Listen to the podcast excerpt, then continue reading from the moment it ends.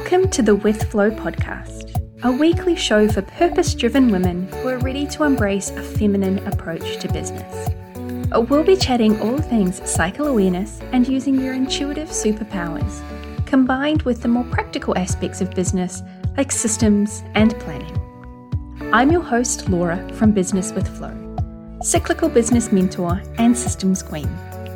My mission is to show you that business can be fun and easy, that you can do it in a way that is right for you and feel inspired, organized, calm, and in control. So let's jump into this week's episode. Hello, and welcome back to the With Flow podcast.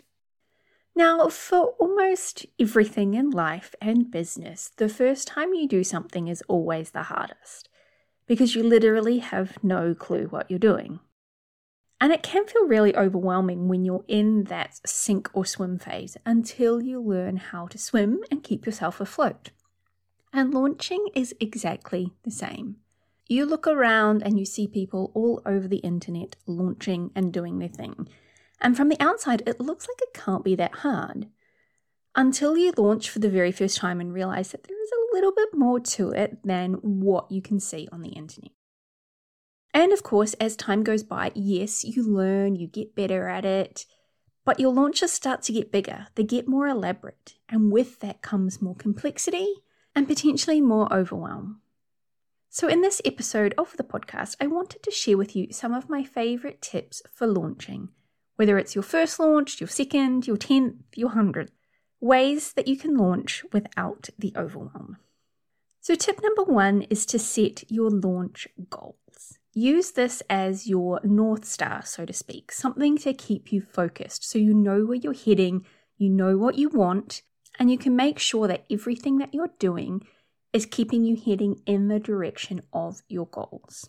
Now, I like to use the analogy of the GPS that you might use in your car if you're traveling from one side of the city to the other. You plug your destination in, and yes, you might end up taking a slightly different route from where it directs you, but no matter what way you go, it's going to keep rerouting you focused on that end direction. So, having those goals for your launch, that vision for your launch, is going to keep you focused on that end goal, on what it is that you want, rather than driving round and round in circles and hoping that you end up there eventually. Tip number two probably not a great surprise, is to have a launch plan. A plan is simply the list of actions that is going to take you from where you are to reaching your goals. Your plan is key to keeping you focused on the right things rather than running around doing all of these things that aren't going to get you towards your goal. So, your plan allows you to be really intentional and focused with your time and your energy, knowing that you're working on the right things. Coming back to that GPS analogy, you plug in your, your goals, your end destination, and your plan is how you're going to get from where you are at point A to your destination at point B. Yes, the plan might change, you might have to reroute along the way, but having the plan and the end destination together is going to keep you heading in the right direction. Now, one of the most important things that I always say to my clients is make sure that when you're planning out your launch, that you plan in some downtime. You plan in self care, exercise, fun, whatever that is for you. Maybe you go to a yoga class or go for a walk with your girlfriends or catch up with people for coffee.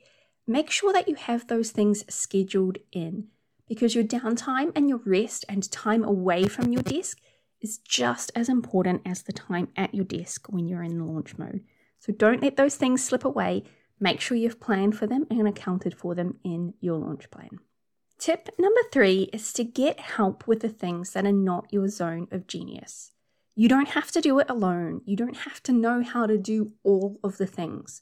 None of us are geniuses at everything. So allow yourself to get help with whatever it is that you need and focus on what it is that you do best. Maybe that's outsourcing. Maybe you're getting a VA or someone to come in and help with the tech or scheduling your social media posts. Maybe it's getting a coach to help you with the marketing and the sales. Maybe it's hiring a copywriter to help with your sales page and your emails. Whatever it is that you need, you're allowed to get help. And when you get that help, not only are you going to be able to focus more of your time and attention on the things that are going to take you towards your launch goals, you're also going to remove a whole mountain of stress and overwhelm and worry because you're trying to do things that feel hard. And that energy, letting go of that energy of things feeling hard and things feeling overwhelming and feeling like you suck at things and all of the negative self talk that comes with that, letting go of that is so good for your vibration and your energy. So it's not just the practical support you get, but it's what it gives you in return. Tip number four is launching around your cycle. Now, I'm pretty sure you guys knew that there was no way we were going to get through a podcast episode without talking about our cycles. When we are in our follicular and ovulation phases, we are more resilient. We have more energy, we can cope with things that life throws at us. We have greater capacity to work longer days, maybe work into the evenings if it feels good and we have the space for it. In your luteal and your menstrual phases, it is the opposite you have less resilience to stress. It's easier to get stressed out, overwhelmed, feeling like everything just feels really heavy and you just want to crawl under a rock. So use that to your advantage. When you're planning out your launch, plan it around the phases of your cycle. There is absolutely nothing worse than being in the high energy, busy parts of your launch when you are in your mid luteal phase, because that is the time when all of your hormones are starting to drop off you are tired physically, emotional, just feeling like crap, and you're forcing yourself to show up for your launch. Just don't do it to yourself. It's not worth it. So plan your launch around your cycle. Tip number five is to prepare before you start your launch. Like anything, the more that you can get done before you start, the easier it is going to be when you are in that promotional phase of your launch. So, what can you write in terms of emails and sales pages?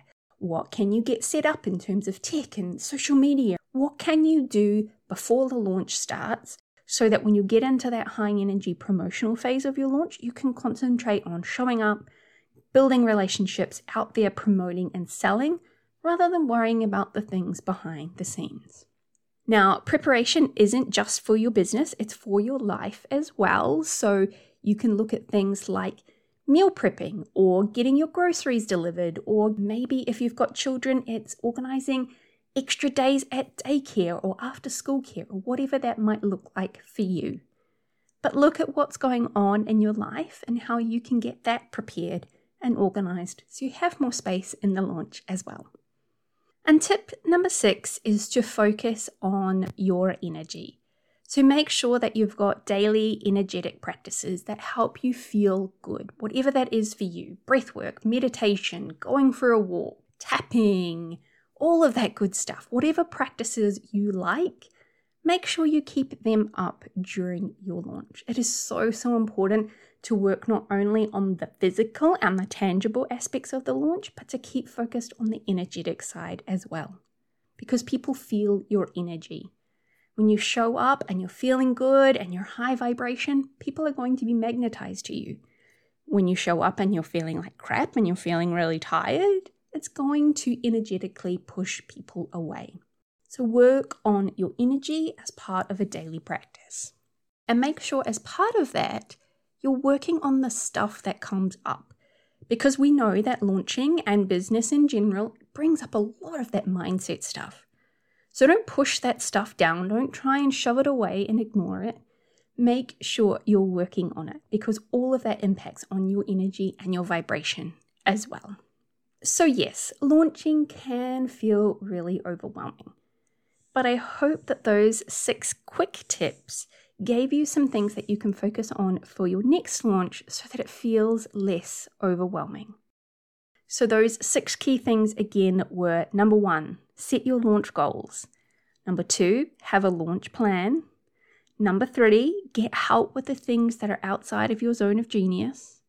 Number four, launch around your cycle. Number five, get prepared before your launch actually starts.